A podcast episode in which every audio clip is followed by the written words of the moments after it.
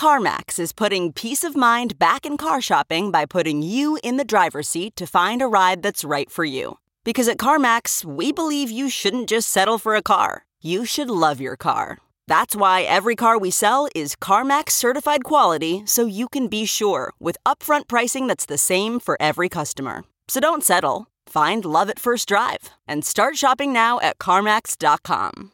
CarMax, the way car buying should be. Okay, picture this. It's Friday afternoon when a thought hits you. I can spend another weekend doing the same old whatever, or I can hop into my all new Hyundai Santa Fe and hit the road.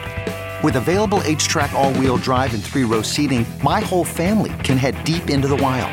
Conquer the weekend in the all new Hyundai Santa Fe. Visit HyundaiUSA.com or call 562 for more details. Hyundai, there's joy in every journey. They need to have cash like assets that are nimble enough to take advantage to seize on those opportunities. But of course, as any business, they want to have their money working for them, not just sitting in an ultimately melting ice cube, as Michael Saylor would put it. Bitcoin was able to play that role for them. This is not some corporate treasury forced profit taking. It's an extremely mission critical business need taking precedence over long term hodling. Welcome back to The Breakdown with me, NLW.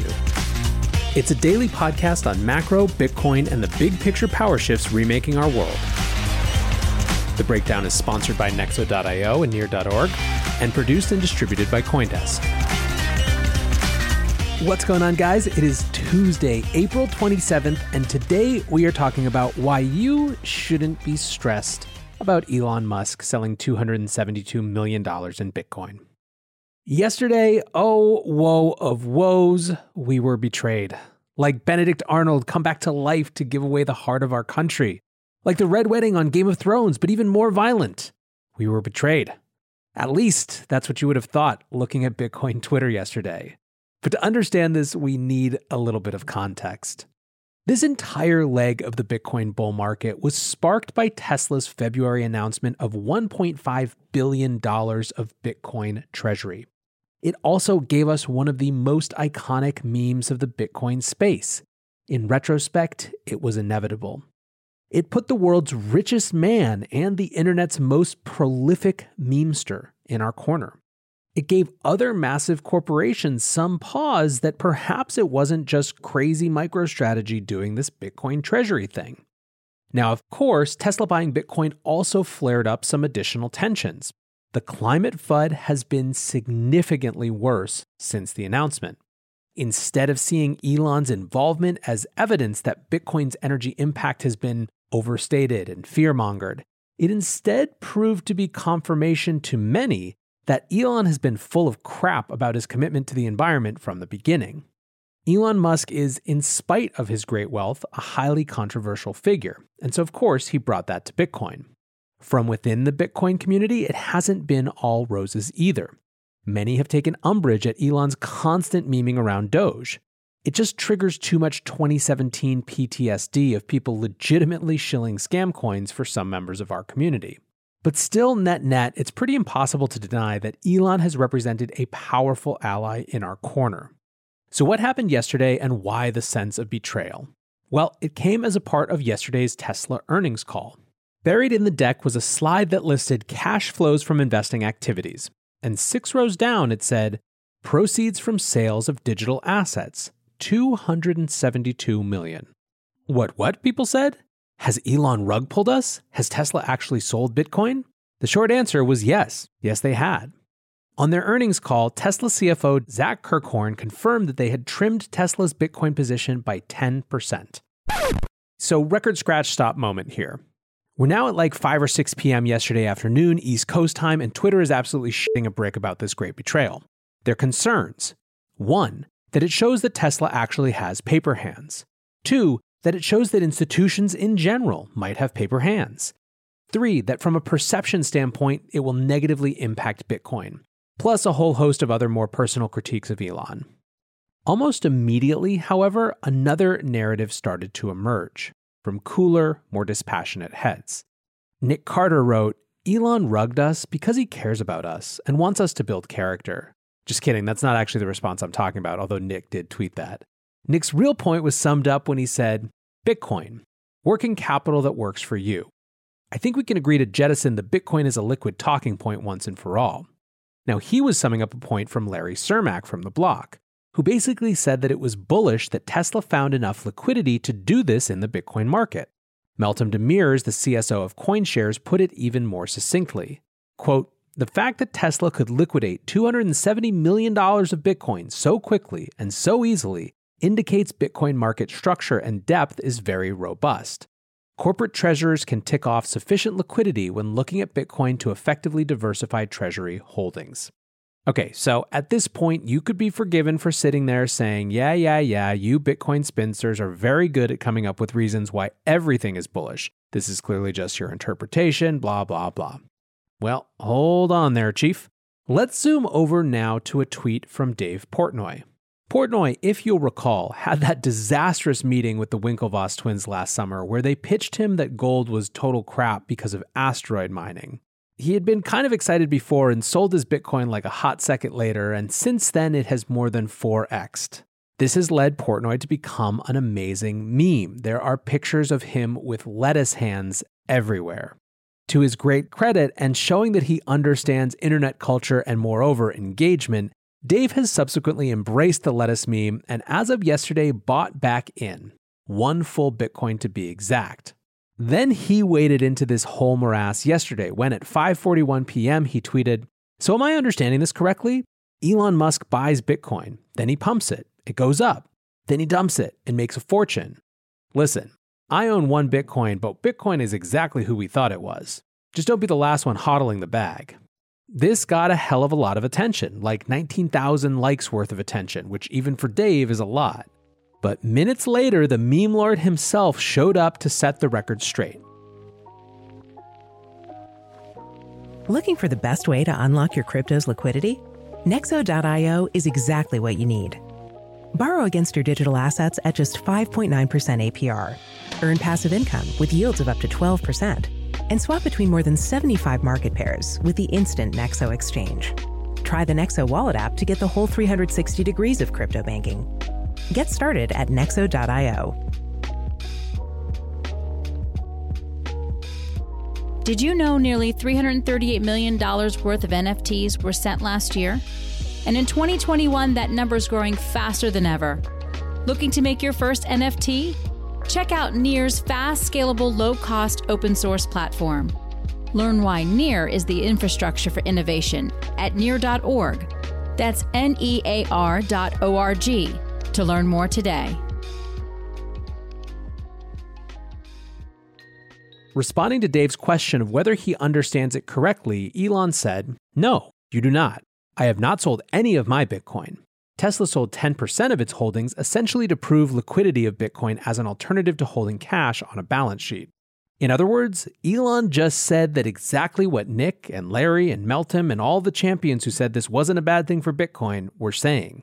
And frankly, if you go back and read the Tesla CFO's full comments, a totally different picture emerges. So let's do that. Elon and I were looking for a place to store cash that wasn't being immediately used trying to get some level of return on this, but also preserve liquidity, particularly as we look forward to the launch of Austin and Berlin and uncertainty that's happening with semiconductors and port capacity. Being able to access that cash very quickly is super important to us right now. There aren't many traditional opportunities to do this, or at least that we found and in talking to others that we could get good feedback on, particularly with the yields being so low and without taking on additional at risk or sacrificing liquidity and Bitcoin seemed, at the time, and so far has proven to be a good decision, a good place to place some of our cash that's not immediately being used for daily operations, or maybe not needed until the end of the year, and be able to get some return on that. And I think one of the key points that I want to make about our experiences in the digital currency space is that there's a lot of reasons to be optimistic here. We're certainly watching it very closely. Tesla is watching how the market develops and listening to what our customers are saying, but thinking about it from a corporate treasury perspective, we've been quite pleased with how much liquidity there is in the Bitcoin market. So our ability to build our first position happened very quickly. When we did the sale later in March, we were also able to execute on that very quickly. And so as we think about kind of global liquidity for the business and risk management, Being able to get cash in and out of markets is something that I think is exceptionally important for us. So we do believe long term in the value of Bitcoin. So it is our intent to hold what we have long term and to continue to accumulate Bitcoin from transactions from our customers as they purchase vehicles. Specifically, with respect to things we may do, there are things that we're constantly discussing. We're not planning to make any announcements here. We're watching the space closely, so when we're ready to make an announcement on this front, if there's one to come, we'll certainly let you all know. So, a few things actually come out of this. Whatever sensational headlines you read about Elon and Tesla dumping their Bitcoin are simply not true. Another is validation of this proving liquidity point. It's very clear that both discovering and then demonstrating liquidity in the Bitcoin market actually means a great deal to this company right now. Another point, though, however, is an emergent narrative that I'm seeing the very starting parts of that I think is so important. And it comes from this idea of a cash substitute that generates yield without sacrificing liquidity. When we talk about digital gold, one of the reasons that some people don't like that is that it limits Bitcoin to what gold was. This big, static, monolithic thing that, sure, while it held its value over time, even in the face of inflation, wasn't very liquid, wasn't easy to move around, didn't have much upside potential. The digital in Bitcoin's digital gold gives it extraordinarily different properties than gold, which make it far more useful. And that's what Tesla proves. Tesla is having their cake and eating it too. This is a firm that is taking advantage of Bitcoin's growth dynamics, not solely relying on memes of its store of value properties. And the context really matters for these guys. They are facing fundamental business challenges based on the strange times we lived in. In this short statement, the CFO identified two. One, this massive semiconductor shortage that is affecting businesses of all types, and two, port access. These things are creating huge problems for their actual business line. What Kirkhorn is saying is that they need to have cash like assets that are nimble enough to take advantage to seize on those opportunities. But of course, as any business, they want to have their money working for them, not just sitting in an ultimately melting ice cube, as Michael Saylor would put it. Bitcoin was able to play that role for them. This is not some corporate treasury forced profit taking. It's an extremely mission critical business need taking precedence over long term hodling. And remember, the CFO of this company is still technically titled the Master of Coin. All of which gets me to Neeraj Agrawal's tweet about the whole thing, which I loved. He said, The way Elon bought Bitcoin, mentioning it like once, then managed the treasury like a normal company. Treachery. As funny as that is, I do think it's worth diving now into a bigger question of what's next for corporate treasury holdings and what the implications will be. Bob Loukas took this as a chance to call out the notion underpinning supercycle theory that institutions will never sell. He tweeted, Institutional will never sell was always the stupidest meme out there. I maintain the next four year cycle bear market will be the worst of all because of them. The triggered responses so quickly shows me exactly how deep the bias runs. Institutions are in it for the trade, simple, and not some YouTube story about the end of days. There are exceptions that most want to focus on exclusively. This isn't a bearish tweet on today, far from it. Same institutions will drive the price to dizzying heights. Just don't forget markets flow in cycles, ebb and flow. The same powerful force that drives it higher will have an equal reaction at the exits. American HODL, as he's wont to do, put it even more crisply. This is why supercycle is BS. Institutions have outside sell pressure. Nick Carter offers a different take on how institutions could actually make things more boring. On April 12th, Nick tweeted, I'm not saying this is sound, but a lot of allocators target a specific quantity of risk as measured by volatility. So they will construct a BTC gold portfolio according to a defined level of risk, sizing accordingly. More volatile equals smaller share of portfolio. Many of those same allocators have target bands. This means that once they have a position, they will aim to keep its share of their portfolio relatively fixed. So if BTC rallies, they take profits, and if BTC sells off, they buy. This is countercyclical and suppresses volatility. So if you combine tendency 1 volatility targeting with tendency 2 rebalancing, you get a suppressive effect on volatility. Less volatility begets larger allocations, which begets less volatility. We call that reflexivity. TLDR, as these sorts of allocators become the marginal buyers, some evidence that this is the case already, Bitcoin could well be entering a new, more boring regime of lower volatility and fewer face ripping rallies, and fewer gut wrenching sell offs. This time different? Let's watch. In short, we don't know exactly what the new dynamics are going to look like with these big institutions. That's exactly what the point of this bull market is figuring out. In the meantime, I think you can take comfort that the overall trend line is not even close to broken. Take the JP Morgan news from yesterday that they're finally coming around and are going to offer Bitcoin products to their wealth management clients. Also, today we learned that US Bank is even deeper than the Securrency deal from yesterday. First, NYDIG has selected US Bank to administer their ETF should the proposal be approved by the SEC. Second, US Bank has announced that they've chosen a crypto custodian, although they wouldn't say if it was NYDIG, even though they were announcing something about NYDIG separately. Either way, US Bank is the best known brand of Bancorp, which is the fifth largest bank in the US. And it's clear with these moves that they're moving in big time. There is a risk in this space of being Pollyannish and not seeing risks and threats as risks and threats. However, Tesla's Bitcoin sale just doesn't qualify. Instead, I would argue that Tesla's sale shows that Bitcoin is not just digital gold, that it has gold like properties, but also operates as this highly liquid, highly functional, highly useful asset. Tesla didn't have some weird board pressure to sell. They took advantage of Bitcoin's growth and then were able to take advantage of its liquidity to solve real business problems they had. It is very likely that this whole thing made them more, not less bullish. And as we read, they made it clear that they intend to keep accepting Bitcoin and growing it, and even intimated that there might be more things to come. So, everyone, chill out and enjoy the long term trend. We're still discovering what this all means, but it's a heck of a ride. Until tomorrow, guys, be safe and take care of each other. Peace. We're witnessing the greatest paradigm shift in finance in modern history. Join thousands of newsmakers and influencers talking the future of money at Consensus by Coindesk. A live virtual experience of leaders, changemakers, virtual reality meetups, keynotes from Ray Dalio, Gary Vaynerchuk, and much more. Get an up close look at the boom in crypto, the surge in institutional investment in Bitcoin, the NFT mania, the breakneck innovation in decentralized finance, and the coming disruption from central bank digital currencies.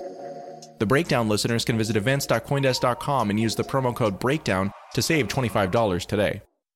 Join us May 24th through May 27th for Consensus by Coindesk and register today at events.coindesk.com because ticket prices go up at the end of this month. Thanks for listening, and we'll see you there.